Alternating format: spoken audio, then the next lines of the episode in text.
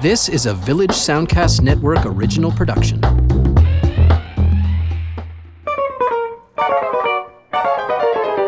Hello, and welcome to Lends Me Your Ears, the movie podcast that takes a look at new films in theaters or available on streaming services and compares them to similar films from years gone by. My name is Stephen Cooke, and I'm an arts writer with the Chronicle Herald here in Halifax. Hi, I'm Carsten Knox. I write a blog called Flaw in the Iris you can find at halifaxbloggers.ca. And today we're going to take a spooky and scary trip through the world of British horror films, past and present, inspired by some recent offerings available online. Saint Maud and his house, and we'll be right back after this to tempt you with some sinister details.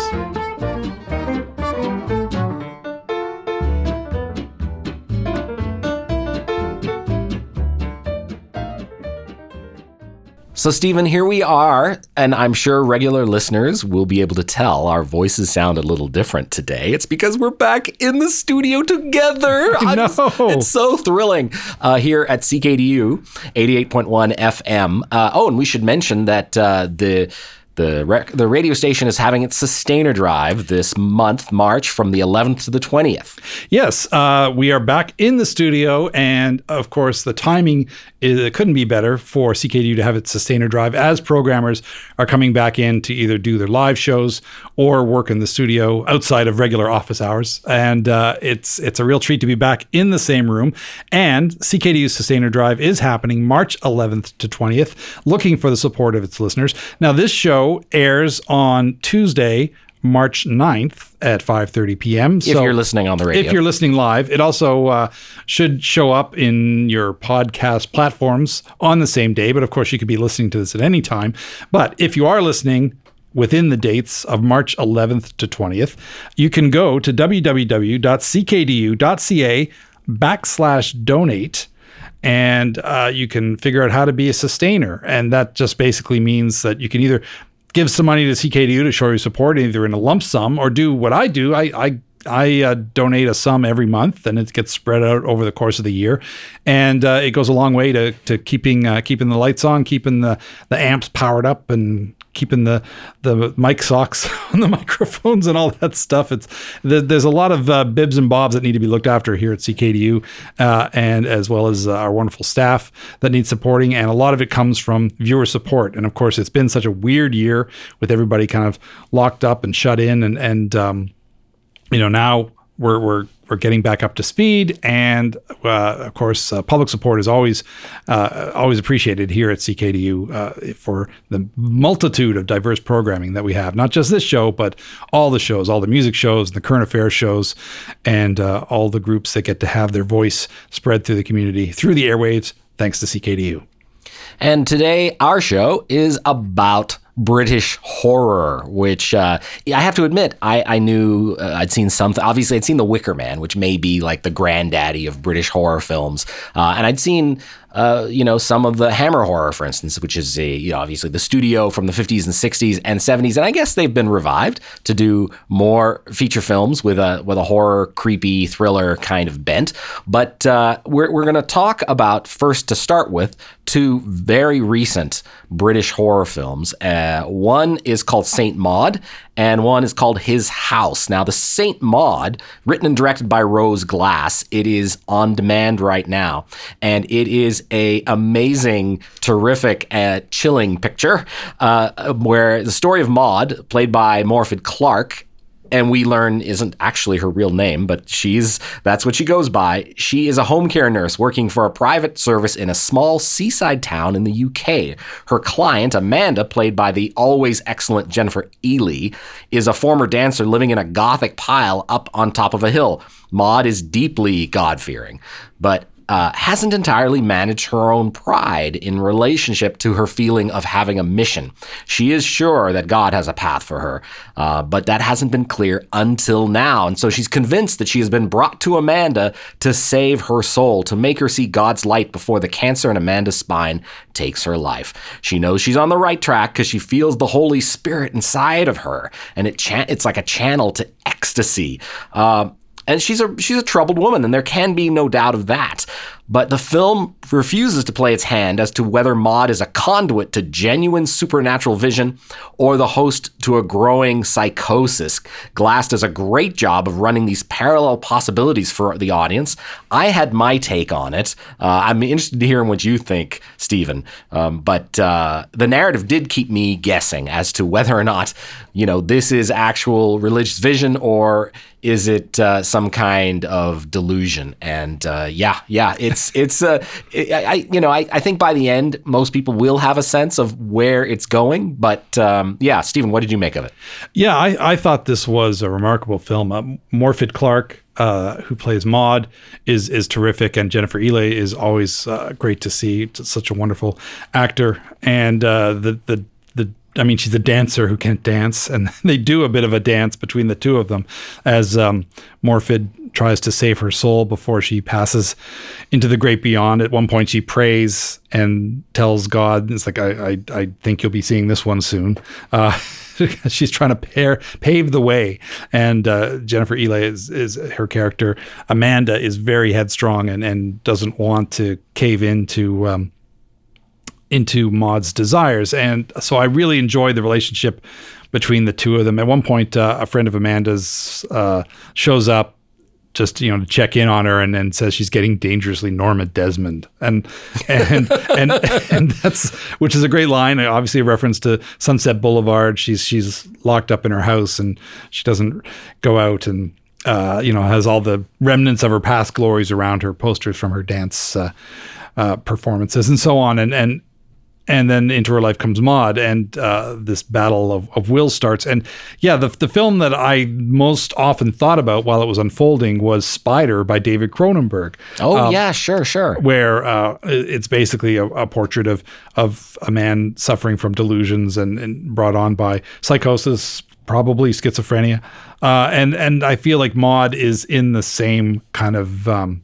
zone basically she's she's uh, looking for salvation by trying to help others find it but uh, her connection to the the heavenly hosts uh, is uh, is certainly suspect. And, yeah, uh, and that, that's kind of what we have to go on until it, it, it kind of gets to its conclusion.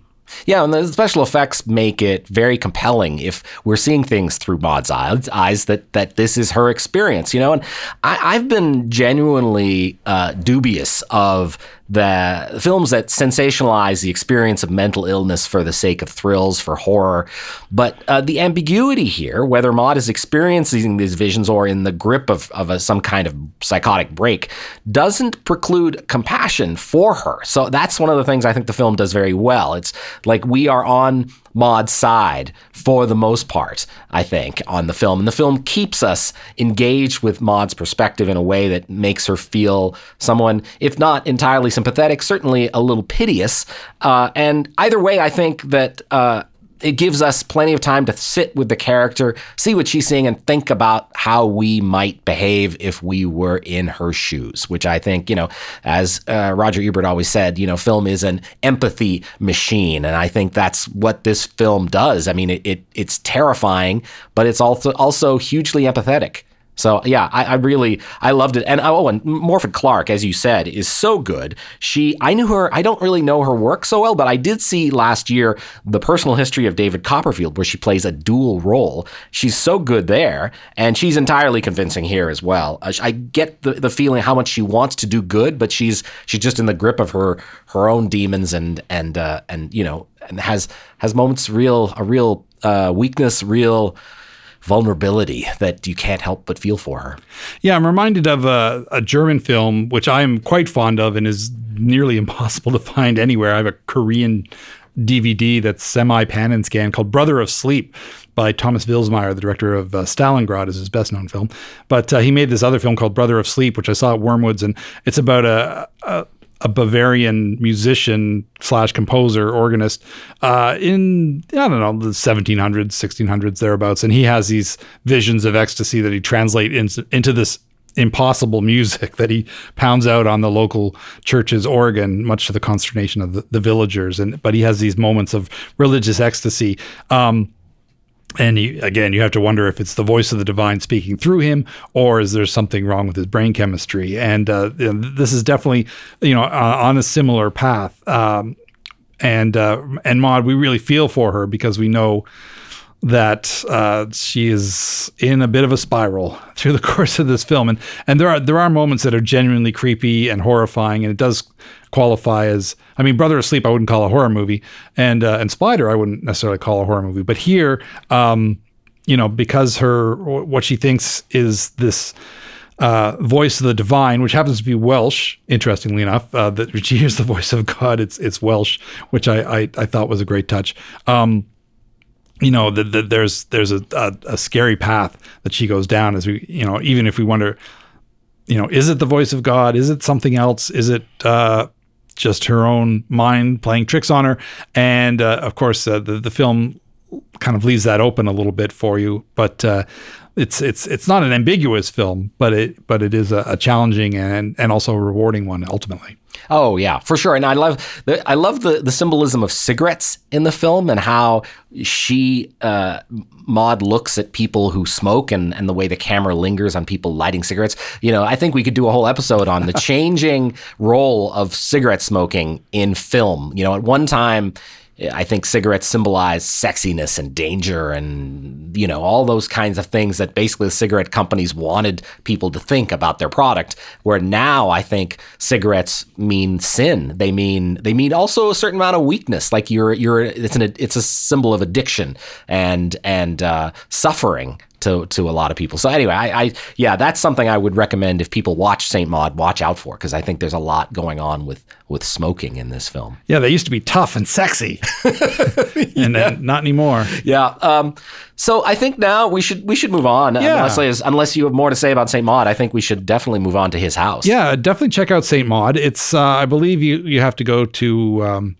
a service like maybe Cineplex uh, and watch it online. I don't think it's on one of the regular streaming services yet, but keep an eye out for it uh, if you'd rather wait for it to show up on Amazon Prime or Netflix. It's it's definitely worth watching and uh, and and uh, some rewarding performances for sure. Yeah. Now speaking of Netflix, that's where you'll find His House, directed by Remi Weekes. Uh, and uh, it's a horror, but initially the horror comes from the way the English system treats a couple. Uh, boy a bull and Real Major, played by, and excuse my pronunciation, but I believe it's Sope Dirisu and uh, Wunmi Mosaku. They're refugees who've escaped from South Sudan. They've made the dangerous journey across the ocean and they've lost their daughter on the way. Uh, they've been released from detention to a barely habitable home. Uh, it's a row house in some council estate shown around, and they're shown around by a landlord played by Matt Smith, who encourages them to uh, be one of the good ones. So you, you can tell, I mean, the racism and xenophobia is writ large here. Now, his house forefronts a little humor, which is appreciated, but the film is unblinking in its depiction of the rough end of British society even even the the black kids that this these this African couple come come upon are are totally xenophobic and unwelcoming. It's uh, it's not long before a bull begins to notice there's more wrong with their home beyond the shoddy electrical, the holes in the walls, and the insect infestations. It's haunted, but the scares are entirely specific to the couple and what they've been through to get them there. Uh, we learn about the supernatural folklore uh, from the couple's Sudanese heritage and their faith and belief and cultural specificity specificity of all of this is really interesting and you know it's it's using horror to as an allegory for uh, trauma and for uh, you know guilt in a way that is so cleverly done and and I think it absolutely delivers on multiple levels. I was so impressed with his house.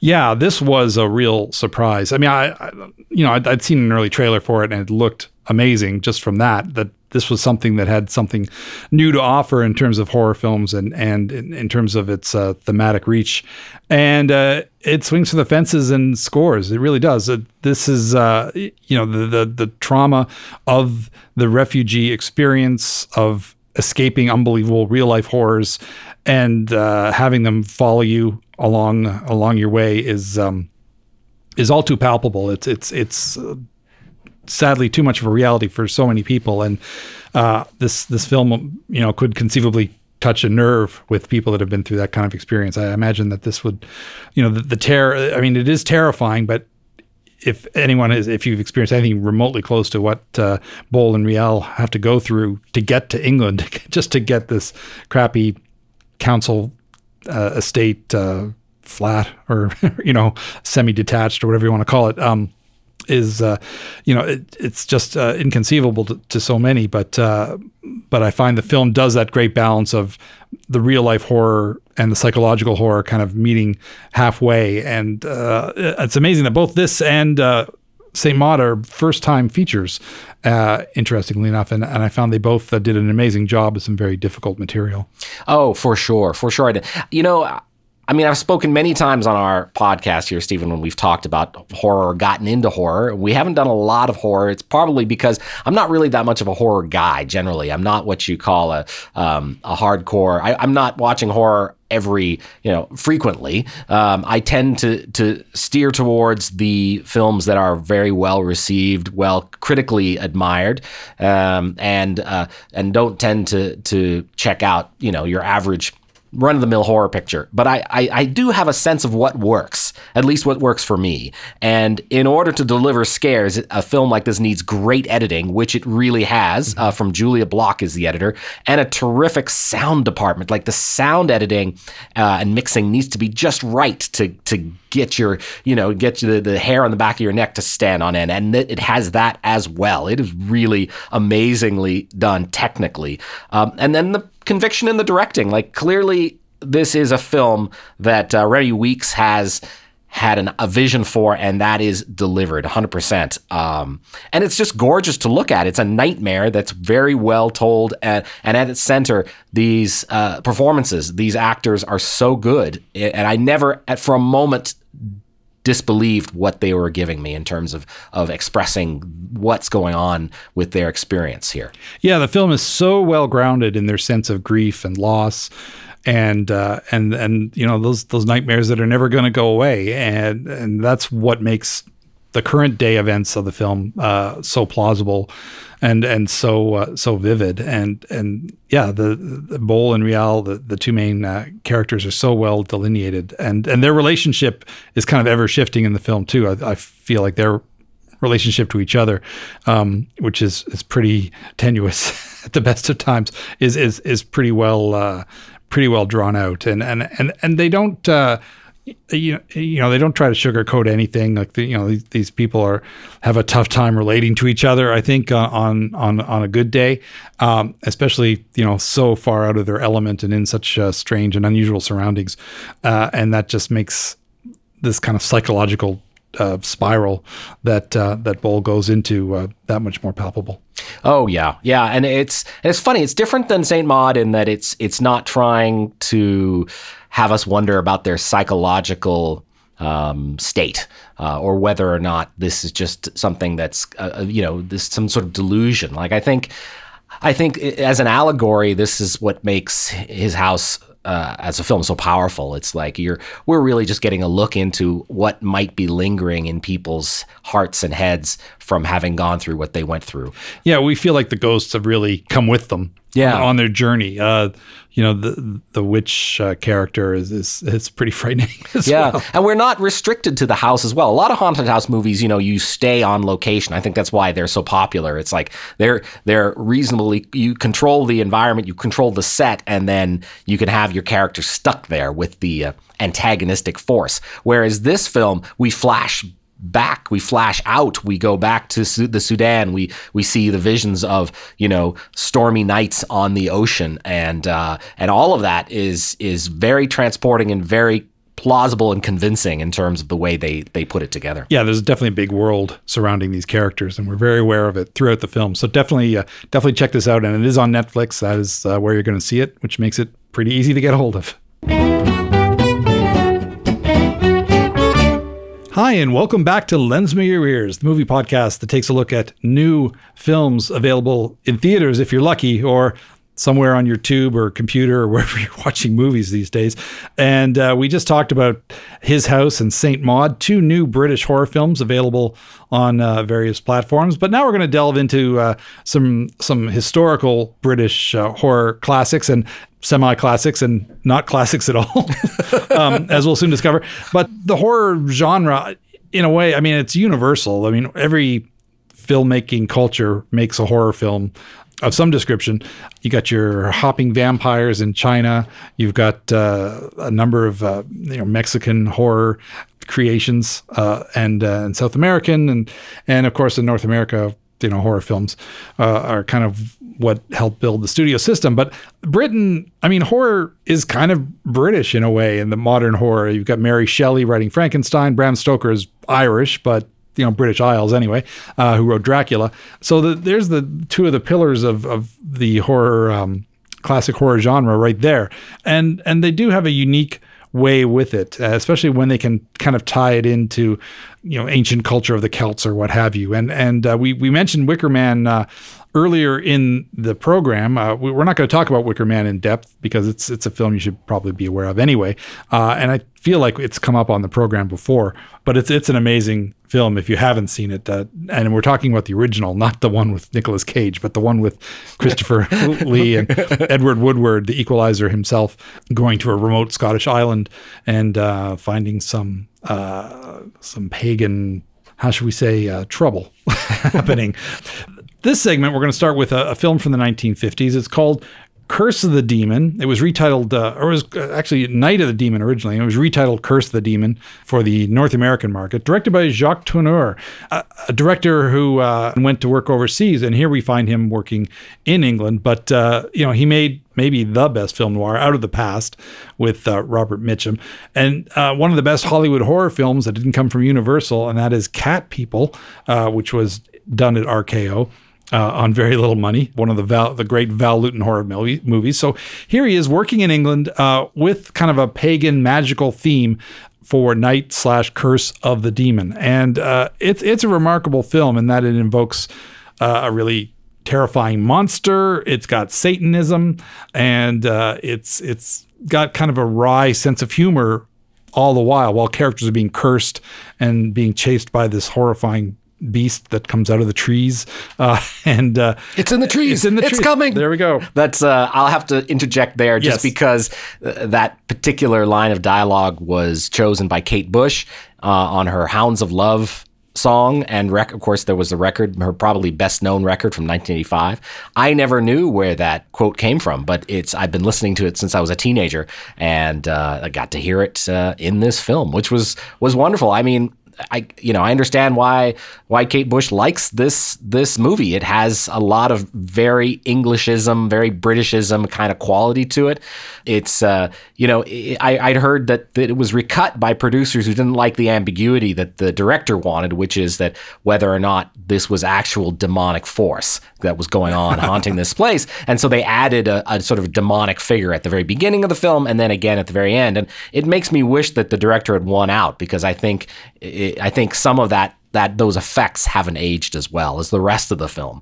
But this is great stuff. I, I really enjoyed this kind of thing. The academic investigator who arrives in London at a conference to disprove the existence of demons and and the supernatural, and then finds that that there are some there's some stuff going on here that's that's sort of that precursors to him. And and uh, anyway, I don't want to give too much of the plot away, but it's. Um, it, it is there's a real potency here in the growing anxiety and the regular conflict between the scientific process and superstition. You get a sense from the beginning where the filmmakers stand on the issue, but there's some terrific sets, great locations, lots of big gothic spaces and gloomy landscapes.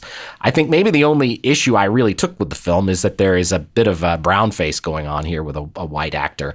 But otherwise, this is uh, this is really cool. This is really cool and creepy stuff.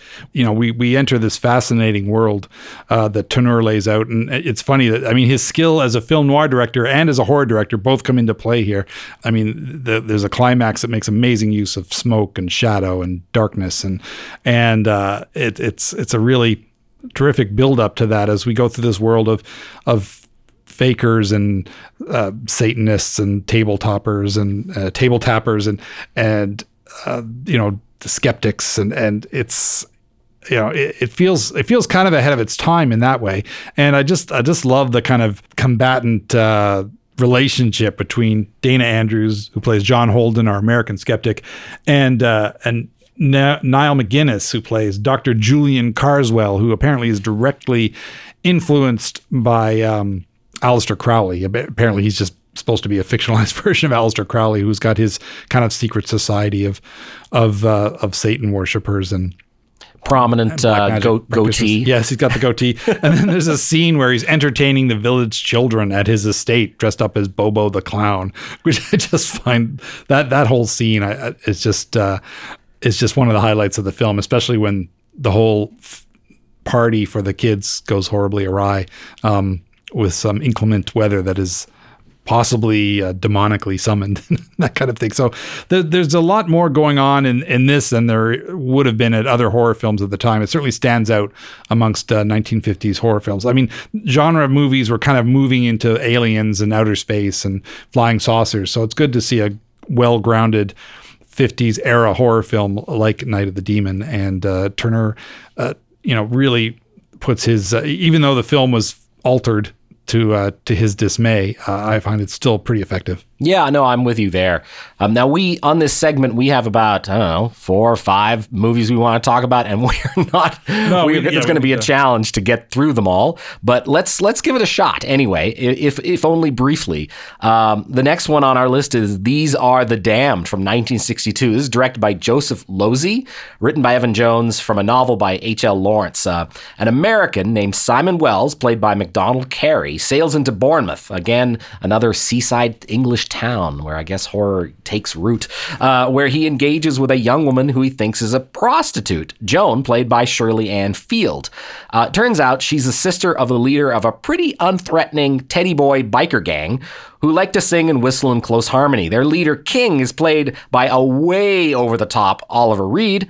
Now, Joan does end up with Simon on the boat, and they spend the night together and cross paths with a few uniformed folks, a couple of James Bond veteran actors here, James Villiers and Walter Gotell, uh, and uncover a secret operation where children are being conditioned to survive a forthcoming nuclear war. All this while a sculptor, played by Viveca Lindfors, and a government scientist, Alexander Knox, are working out the bumps in their relationship. This is a film where I really like the location cinematography. I really got a good sense of the town and the harbor and a lot of the elements of production design. There's a larger than life quality. Um, there's a, a, scene towards the end with helicopters that reminded me nothing more of than James Cameron and True Lies. Oh, there's oh wow! Like this large scale use of these of this equipment, I thought was really well done. Like it just felt it felt big in a way that a lot of films, low budget films, don't. But I thought the drama was a bit wet. Oh. yeah, I just felt the acting was really laughable. Especially Reed is terrible in this. He just he practically chews on his knuckles. So yeah, some of the theatrical tone really left me cold. I I have a certain fondness for Reed, and and you're right. I mean, but whenever when was Reed not over the top? you know, I mean. He he you know some people can chew the scenery. He turns it into a complete smorgasbord. Uh, and here's the the biker who's weirdly fixated on his sister this this weird incestuous jealousy that drives him to you know fits of madness or whatever. I find it you know is kind of in his wheelhouse but you're right. It, it's maybe not a style that uh, that is in has been in fashion for a long time but but but you know, Reed is your guy yeah. for, for that it's kind like of thing. Nicolas Cage must be a fan. Yeah, I would think so. You know, maybe I should rewatch Vampire Kiss, Vampire's Kiss, and mm-hmm. um, see if I can find some Oliver Reed in that. But I, I, I do like the the kind of nuclear era paranoia that infuses this film. It's it's it's kind of I mean it's we, we talked about this before we started taping. It's not really a horror film. It's more got that uh, slightly futuristic sci-fi uh, thing with the, the kids in their underground bunker. You know, they're not allowed to see the outside because they're being kept um, aside in case of a of a nuclear holocaust that they will repopulate the earth. I guess because they they've been specially raised um, for for such a purpose. Uh, but but there are horrifying elements to it all, and I find I actually found the kids kind of interesting and charming, which is not always the case with with kids in in movies. And um, and, and I, I, do like the, the the biker gang you know, because it's a British biker gang, you know, the the hooligans versus actual like Hell's Angels, you know, who would win in a fight. I think it's pretty pretty obvious. But it, I, I also like the fact that you know this jo- Joseph Losey, the director. I mean, who would normally be making kind of prestige pictures, another blacklisted director who did a lot of work in England and Europe uh, in the 50s and 60s. Um, so he's working. He's kind of slumming in, like with this material compared to like a Joseph Losey film, but he's working with Hammer Films. So for Hammer, it's a prestige picture Right. because it's it's obviously it's shot on location, which is not always the case with Hammer Films. They're usually fairly studio bound, and here it's all on location, uh, so it doesn't look anything like uh, your average Hammer horror film and uh, and and Losey is an, uh, enough of a hand uh, with the director that he keeps things moving along and keeps the story pretty gripping. Um, and uh, you know, obviously Oliver Reed is not an actor who can be readily controlled by any director. I don't think. But you know, I, I I do find it's an interesting film. Uh, it's it is not the horror film that it was marketed as. If you look at the posters for it, it has these creepy kids right out of uh, Village of the Damned. But it is, and there are parallels, I suppose. But it is not that film, and uh, and it should be approached with a different mindset. Yeah, oh, I would go along with that. Um, now, another film on our list to discuss is something called The Asphyx. A S P H Y X from 1972. This is a film I'd never heard of until a couple of weeks ago. Uh, I was listening to a podcast on Empire Podcast, which is one of my favorites, um, and it they had Edgar Wright on talking, chatting with Quentin Tarantino, and they had both been given a list of British films beloved by Martin Scorsese, and they were sharing that list, and the Asphyx was on it, and they were talking about how much they appreciated this film. It's also known as Spirit of the Dead and the Horror of Death. I think the Asphyx is a better title, Yeah. just because it's a little more unique. But it's the interesting. I uh, I look at the idea of spirit photography, the concept based on an actual Victorian practice, photography of people dying in an effort to try and see some element of the spirit leaving the body. And uh, in this particular case, it's also an effort to try to capture the departure of the spirit or or um, the spiritual forces around the body when it dies. So scientist Sir Hugo Cunningham, played by Robert Stephens, deducts that or deduces that the smudges he sees on his photographs and even on footage of his early film camera is actually the spirit of death, an asphyx that haunts people who are about to die. When his much younger lover dies along with his son in a somewhat ridiculous boating accident, he sees that smudge again because his his camera was set up there and uh, he sees a full on apparition when a man is about to be hanged. Now, Cunningham uses this booster device to capture the asphyx of a guinea pig and then aims to snare a human version with of the same spirit. It's the, the the plot is is a little convoluted, but it's actually really interesting stuff. It's as much a tale of mad science as it is horror, with threads going back, of course, to Frankenstein. Um, I, I really, I mean, aside from some 70s sort of budgetary issues and lighting things that I don't think do, do it a lot of favors, I found the it, the film itself to be really fresh and interesting. Yeah, it's it's a really unique film for its time. Oddly enough, uh, director Peter Newbrook, I think it's his only feature. Um, prior to this, he was David Lean's camera operator Huh. on some pretty major films, certainly Bridge on the River Kwai, and I think even Lawrence of Arabia. And uh, and but he also took a lot of low budget cinematography uh, assignments. Uh, there's some really really odd films where he was behind the camera. So it, you know he went from these prestige pictures working with Lean to you know directing uh, or sorry doing cinematography for some stuff on the side in between I guess while waiting for Lean to line up his next project. And then you know he took on this one project of his own and you know it, it's marked by some really interesting performances and, and a great concept and and and plus that that Victorian setting that that uh, you know that that really only works I guess in a in a British film that that kind of retro um, horror thing that um, you know, and like until until The Witch came along, um, you know, in the states, there weren't a lot of American, uh, North American horror films that could operate well in a historic kind of aspect. And I find here it does work really well. Um, you know, we've interesting cast with uh, Robert Stephens, who might be best known for playing Sherlock Holmes in Billy Wilder's The Private Life of Sherlock Holmes. He gives a great performance here, just subtly sh- shaded the way it goes from being kind of a, a sympathetic character. We're kind of on board with his uh, enthusiasm for his uh, discovery, and then it just, you know, it just he just and he he both he and the script kind of dial up the the creepiness of it all uh, as he's like becomes more and more obsessed with finding eternal life through trapping this asphyx um, in a sealed uh, brass container, and then uh, ultimately not done, you know, never dying um, once you've done that. So uh, it, it was a great performance by him, and um, and I yeah, I, I just uh, find it a, a, a, a kind of an offbeat film that that serves its concept pretty well, aside from, like you say, the boat accident.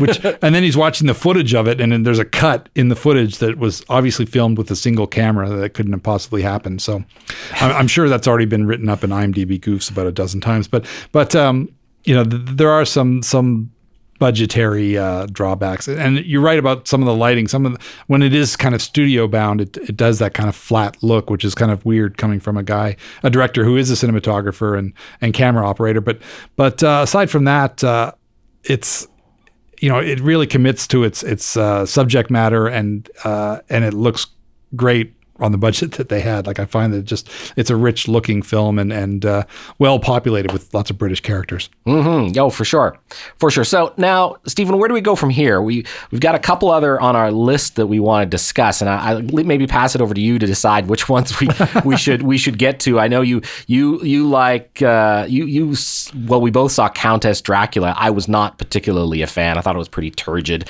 Um, but we Well, also we also watched Deathline, aka Raw Meat, uh, which I thought was actually pretty fascinating. But what, what do you think? What do we what do we want to talk about? Well, I maybe maybe I just say that I like Countess Dracula a fair bit. It's it's a little uh, a notch above some of the other Hammer movies that were coming out in the early '70s. Uh, interesting director Peter Sasdy, who hails from I believe Romania, um, directing a story about Elizabeth Bathory, uh, who's the the famous um, woman who uh, supposedly bathed in the blood of of slaughtered virgins to maintain eternal youth. Uh, so of course this one takes that idea and runs with it. Um, with Ingrid Pitt in the title title role, it was the first Hammer I ever saw in a theater. So I have a I have a nostalgic fondness for it, which may uh, overwhelm my common sense as far as quality films go.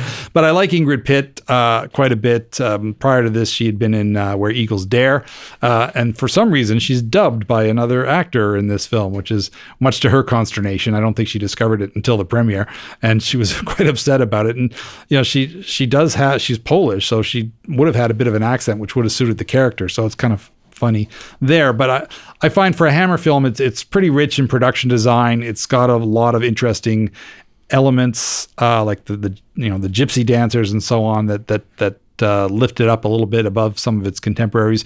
But as you say, it, it's um, it's pretty much of a pot boiler, I guess. Uh, with uh, that doesn't, and it's not as horrific as it promises either. It tends to shy away from some of the more horrific aspects of the story, which probably is not in its favor. But uh, Yeah. I, I like Pitt, and I like you know seeing that Elizabeth Bathory story brought to life. I mean, the costumes I liked. I, I think the the old lady makeup is some of the worst in cinema history. Like she just does not. It's unconvincing. but yeah. Anyway, all right. So so But yeah, so- let's let's go to raw meat slash dead deathline because it is such a unique, unusual film, and uh, it's another one that comes up repeatedly, uh, on, like Edgar Wright on those list of British films. I think it was on there of the British films that you should see. Um, and he's he's been very enthusiastic in the past. I think he hosts the Trailer from Hell entry for uh, for Raw Meat, and uh, it's it's just a it's your basic it's like an early version of Chud basically. It's about a cannibal uh, who lives in the London tube uh, abandoned London tube stations and and uh, tram lines and uh, it's and that's basically it. That's, the concept behind it. And uh, you know we've got Donald Pleasence as a, as the detective. It's great to see Donald Pleasence in a, in a lead role, especially around this time you know, prior to Halloween and and so on. And it's a great concept that that sometimes uh, is let down by its budget. Um, it's got sort of bad location sound throughout, which I find a little distracting. Um, but uh, but it's it's done with a lot of gusto, and it's got a great soundtrack too. So I find that, uh, and it's just kind of such an offbeat uh, subject that it, it kind of kept me going through the film. Yeah, it has sort of a tone to it that I really liked. I guess I, I found that yeah, some of the underground stuff with the cannibal was a bit gross, and the, the makeup Yes. is is actually very convincingly unpleasant. But uh, I really liked. I I'd recommend it just on for unpleasance's presence. He's he's uh he's very grumpy as this investigator, and he treats everyone around him pretty badly. But uh, but he also is very charismatic. I'm not sure what it was about that guy, but he he's really good here. And um, I, I, there's some strange like there's long long takes where where the camera will just sit as people walk in and out of uh, like down long hallways, and um, it, it's it is a, it's it's an interesting. I think it's a curiosity and of all the movies we're talking about today, that's the one that is the most peculiar. I feel like it might be the most polarizing too. And it's on Criterion right now in, in uh, their 70s horror lineup. So if you want to see it in a, in a really nice copy, maybe even better than my MGM DVD, check it out there.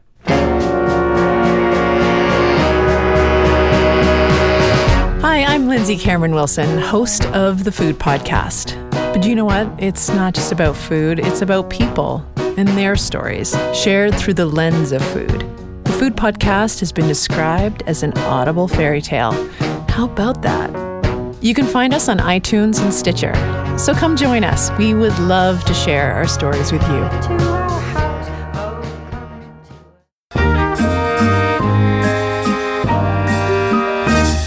You're listening to Lens Me Your Ears, the film podcast, and today we're talking about British horror going back a ways. Uh, we've We've we've talked. We started with uh, his house and Saint Maud, but we are now uh, gone back into the past as well, and as we are wont to do. And uh, now we're we're uh, we've got in our third segment. We've got a few more films to discuss. Um, one that didn't quite fit in the last one, which is from the '70s and, and deserves to be considered. Anyways, Legend of Hell House. This is a film that that I rem- I think I've seen before. You know, you, we watch as many movies as we do.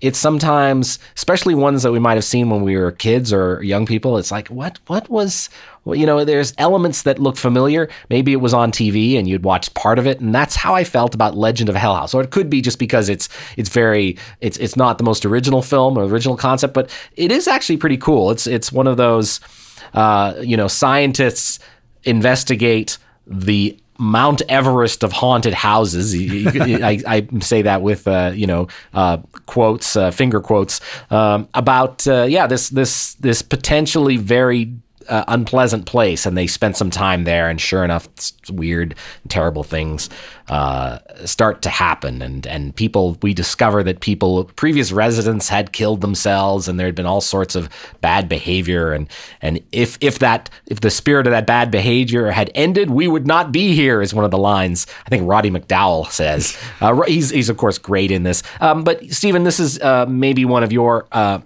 one more more favorite uh, film of yours, so maybe you want to you want to take it and see see you know tell us people tell the people about what it's about. Yeah, I have a real fondness for this one. It's uh, based on a story by Richard Matheson, and uh, I believe he also had a hand in the screenplay.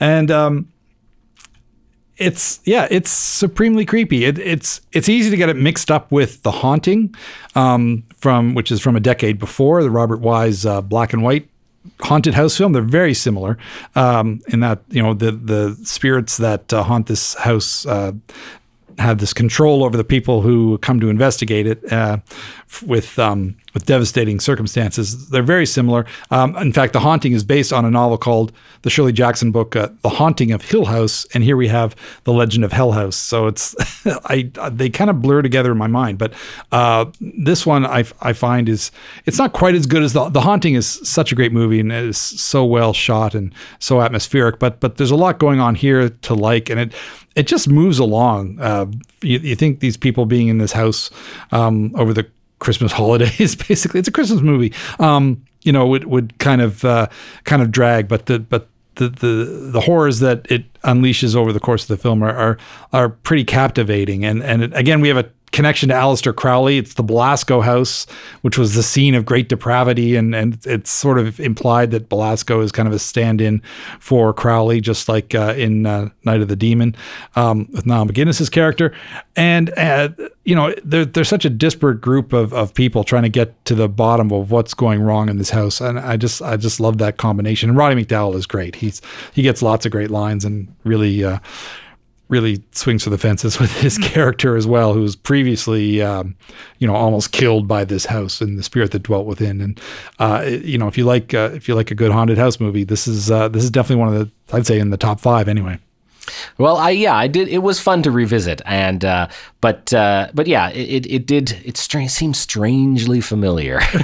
I can't put my finger on why.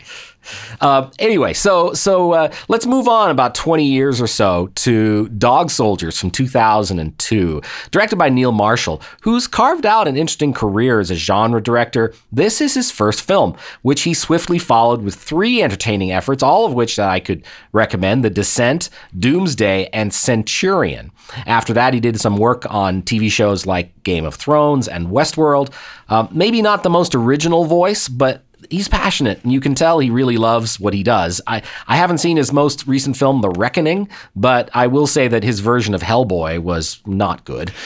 No, but I don't know that anybody could have really uh, taking that out of the hands of Del Toro. I think is is going to suffer by comparison. And Yeah. uh, you know, for a first effort, I mean, The Descent is a much better film than Dog Soldiers, but I I, I did like this kind of gung ho aliens meets werewolves kind of thing, and that's basically it's aliens meets werewolves. I mean, that's that's really the the cell line for this film, and I I don't know that it has ambitions much beyond that. In fact, it even swipes scene just like d- shots are directly swiped out of aliens. I, I guess they just figured they might as well go for it. Um, but uh, I, th- I think because it's got a good cast, Liam Cunningham, uh, you know, an, an Irish actor who's been around for yonks, and Another Game of Thrones. another. Game of Thrones, and, and yeah, and and um, and the the director worked on Game of Thrones as well, and and uh, Sean Pertwee, who I think probably did some time on Game of Thrones as well, son of Doctor Who, Jon Pertwee. He shows up as the tough sergeant. Liam Cunningham is the devious black ops uh, officer who's hiding, who knows more than he's letting on, and uh, it, it basically devolves into a siege movie as all these uh, soldiers who are on maneuvers are. Um, in a in a remote Scottish farmhouse that's being attacked by werewolves, and and that's kind of that's where it goes. And you know, there are some twists along the way, but um, you know, I, I, thought it was at least an, an energetic and enthusiastic take on on the werewolf film that uh, you know paid tribute to some of the classic laws of werewolf uh, dumb as well as uh, playing around with them, which is you know the best you can hope for, I suppose. Yeah, I, I agree with you there. I, I would say that, that it has a scrappy, low budget enthusiasm and occasional humor, but uh, I didn't particularly like it. I wondered why Emma Cleasby's Megan, who is the, the person who has that farm, why she sports a skin tight tank top for the whole movie. Uh, there's a whole like assault and precinct 13 thing going on, which I appreciate, but um, the werewolves aren't scary. They look like tall dudes with wolf hats.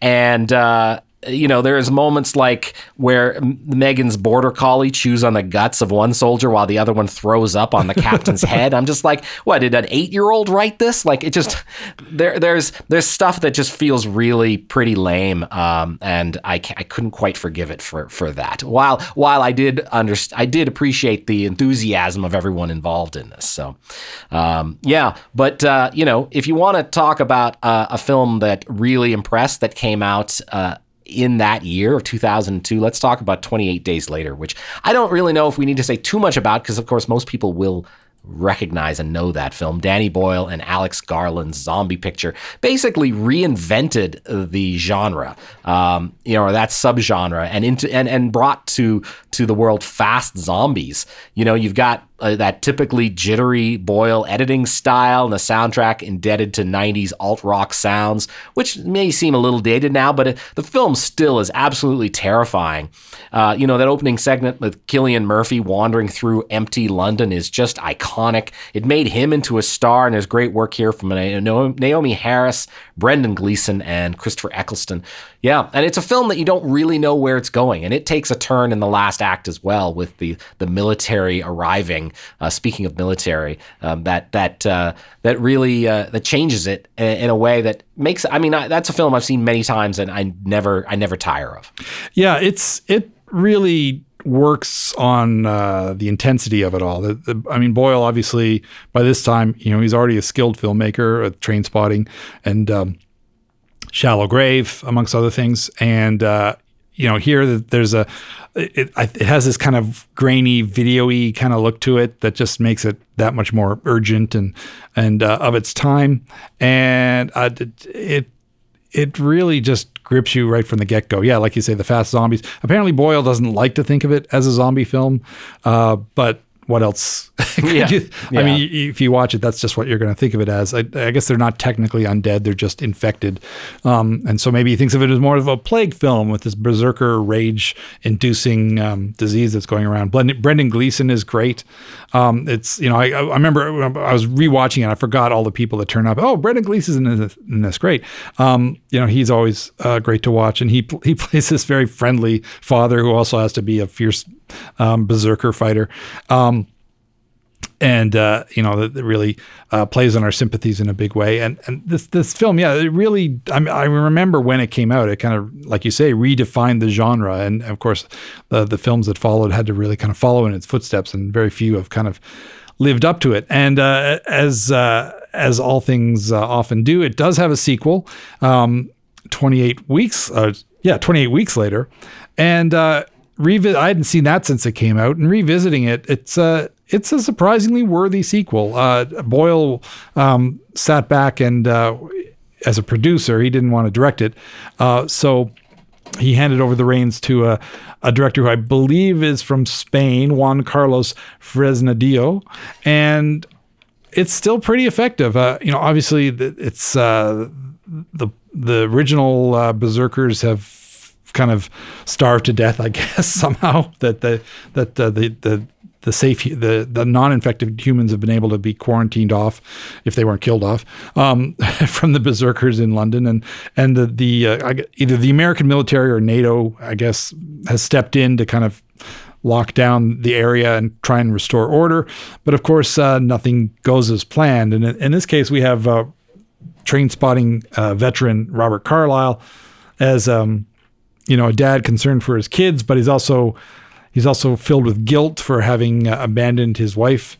Uh, in the first early opening scenes, uh, where a farmhouse is attacked and the, everybody inside is turned into berserker uh, food, and uh, so he's dealing with guilt, and uh, that kind of translates into his actions later on in the film. But but I thought it, it was an effective uh, follow up with some interesting ideas and, and some some amazing actors that show up in in uh, in roles along the way. It was, it was a it's a it's kind of a time capsule in a way, but also uh, works uh, to extend the story. Yeah, I I was surprised how much I enjoyed it revisiting it for the first time since it came out in 2007. And as you say, you know, actors like Imogen Poots, um, the unfortunately named Mackintosh Muggleton, they, they play uh, Carlyle's kids, uh, who are also both very good.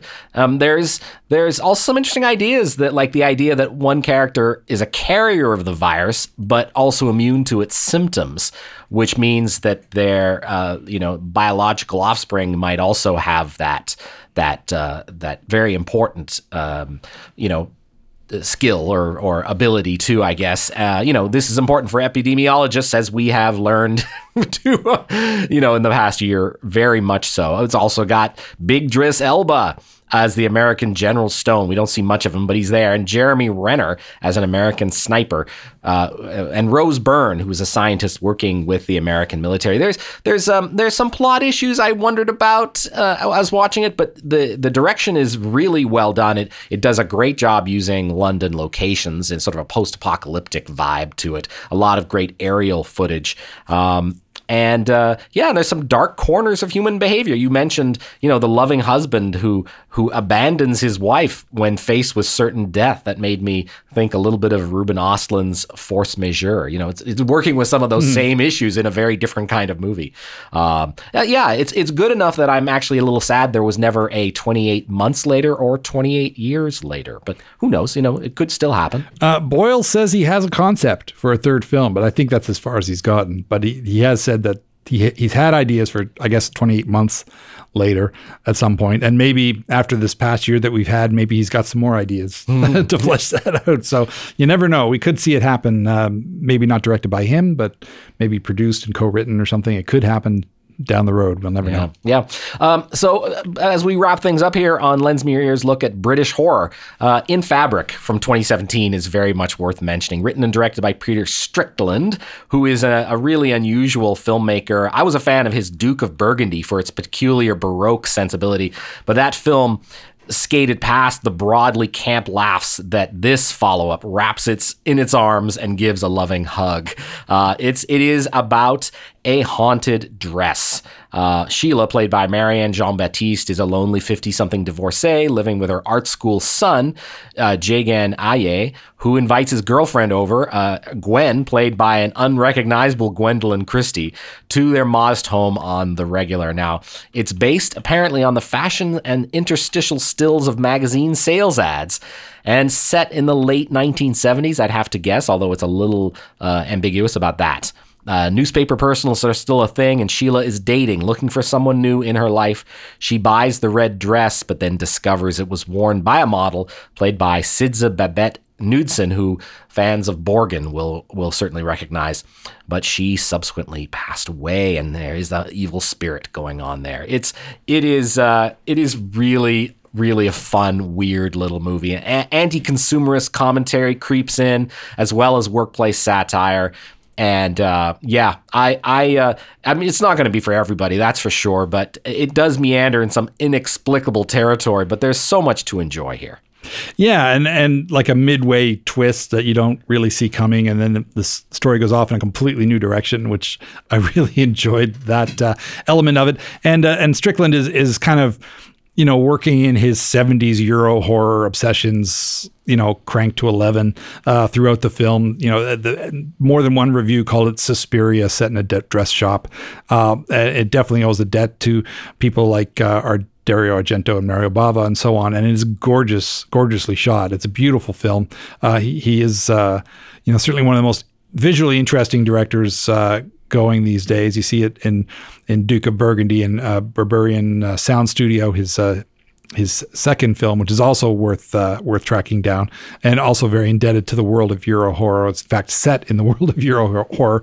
Here he kind of tempers that obsession a little bit, but uh, but certainly that it's it's it's that classic kind of monkey's paw cursed object um, kind of storyline. I mean, we've seen it so many times over the years. You know, even in films like Christine, uh, based on the Stephen King novel, or or um, you know the Annabella movies, maybe you know the, the the cursed doll or whatever. Here it's a cursed dress, which you know which which you think would be the most harmless thing in the world, and yet he makes it completely evil. This this uh, red dress, which apparently the color it's uh, it's artery red. Apparently is the official Oh, color. lovely. of the of the dress, and uh, it it sort of wreaks havoc in unexpected and unusual ways. And and this film uh, just kept on surprising me, which was which was really wonderful to experience.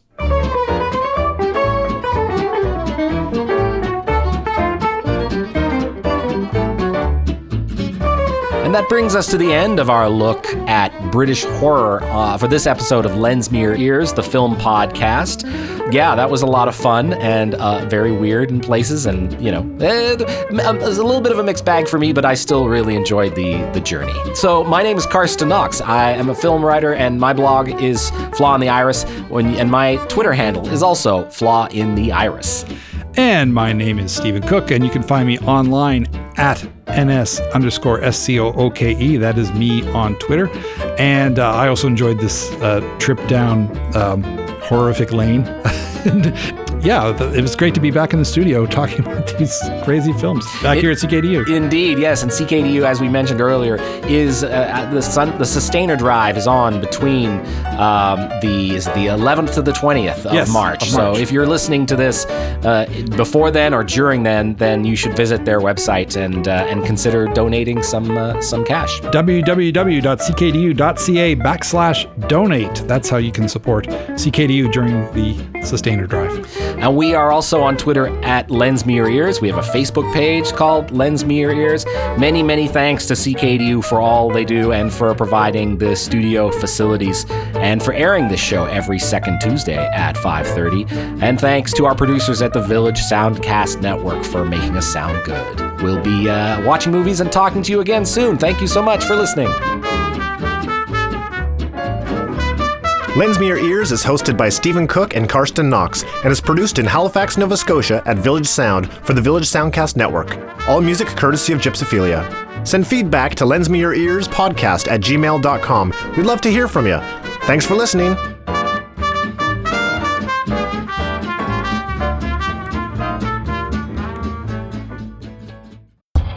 This was a Village Soundcast Network original production.